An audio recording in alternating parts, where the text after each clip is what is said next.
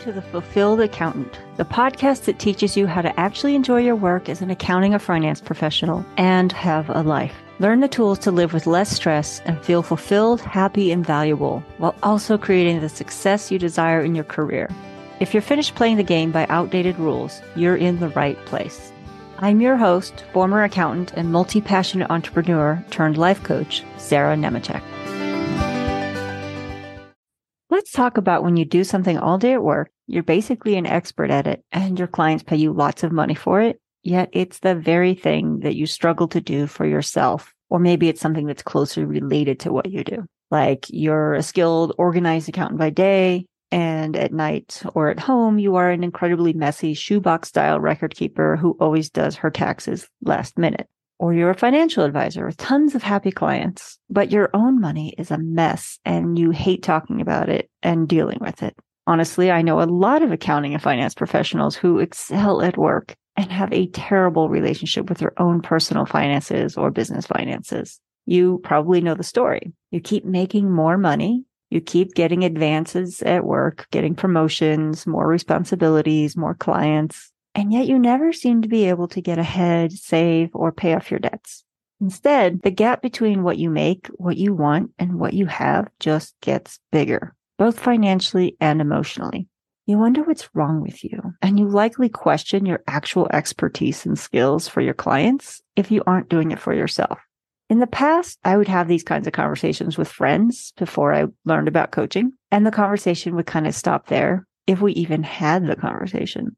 And then we would just chalk it up to a typical case of like the carpenter with the old outdated kitchen or the busy chef who eats takeout at home. Likely, whoever was struggling and had shared that day probably went home and felt like crap and beat herself up, not only for not being better at this stuff for her own life or business, but also for sharing it with friends or even just acquaintances. And this issue is everywhere with most of us in one way or another. It's become a cultural norm for us modern Western socialized humans.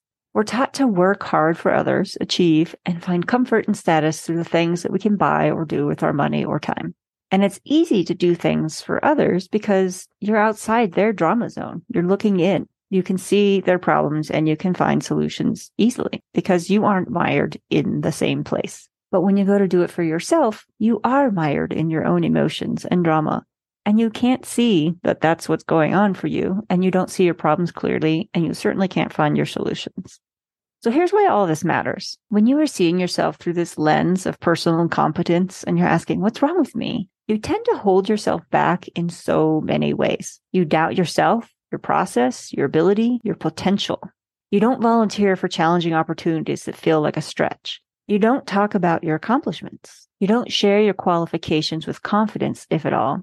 You don't volunteer for projects that you're more than qualified for, and you don't apply for jobs that sound really amazing to you and likely pay way better than what you're doing now. All because you're worried that maybe you're not actually as good as you think you are and you will screw something up. Do it imperfectly and the world will be onto you. All of this is a form of perfectionism. I know you're probably like, what? That annoying issue again? But I'm not a perfectionist. I just have high standards. Or maybe you think, I know I can't do it perfectly. I just want to get it right and not look stupid. And that is still perfectionism.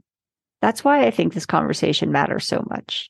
If you can't put a label on something that you're doing or feeling, you don't allow that awareness to help you grow. So if anything I've described so far sounds familiar, just try on the idea that perfectionism could be plaguing you. And let's talk about what you can do about it, even if you don't want to call it perfectionism. The problem with perfectionism is that perfection is not attainable. It's not an actual circumstance that you can experience or a result that you can achieve. Unless maybe you take the time to actually define perfection like you might define success for yourself. If you are always working towards some vague version of perfect, you are going to feel inadequate and unaccomplished a lot of the time. You will feel stressed, pressured, and do a lot of counterproductive things. In fact, I think those counterproductive actions that we take when we feel stressed and pressured by our perfectionism is what misleads us into thinking that perfectionism isn't our issue. For example, let's say you're an accountant, you keep an impeccably detailed and precise budget, and yet consistently overspend and rarely save. You think you're terrible at budgeting for yourself, and you might feel embarrassed or ashamed because you're great at doing this work for your clients or your company. Maybe you feel frustrated because you just don't make enough money to cover your life. And the overspending is not because you didn't budget well. It's because you have competing thoughts running through your brain about what is enough. How should you spend your money? What's responsible? What's desirable? What's appropriate for someone like you? And so many other things happening in your brain. And it's easy to see that when you're talking to a client or working on your company or whatever you do, but it's not so easy to see it for yourself. What I find most interesting is that while you're in your head thinking that something is wrong with you and wondering if maybe you're inadequate to serve your clients because of it, all of your struggles to do the things for yourself actually make you even more qualified to help your clients because you understand them so well. And you can connect with them easier because you can see your own humanity and recognize theirs. But you can only do this when you let go of the quest for perfection. So let's talk through five steps to help you reduce the perfectionism that is keeping you from fully experiencing your life and pursuing what you want. First, become aware of what your actual problem is. Define it clearly and decide if it's actually a problem you want to solve. Perfectionism thrives when you don't take the time to define what is actually plaguing you. The problem is not, I suck at my own money and time management. Instead, try rephrasing the problem something like this. I have a lot of thoughts and take actions that don't serve me in managing my own money or time. Your actions and even your thoughts are not who you are. You can choose to manage and change both of those.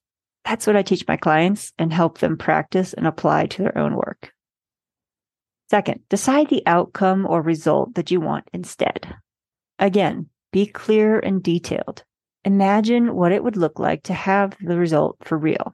How does it feel? Do you like it? Again, vague statements about what your output or outcome should be are perfectionism's best friend. If you keep it vague, of course you'll never make it because you'll just keep moving the bar and finding reasons why what you've achieved isn't enough.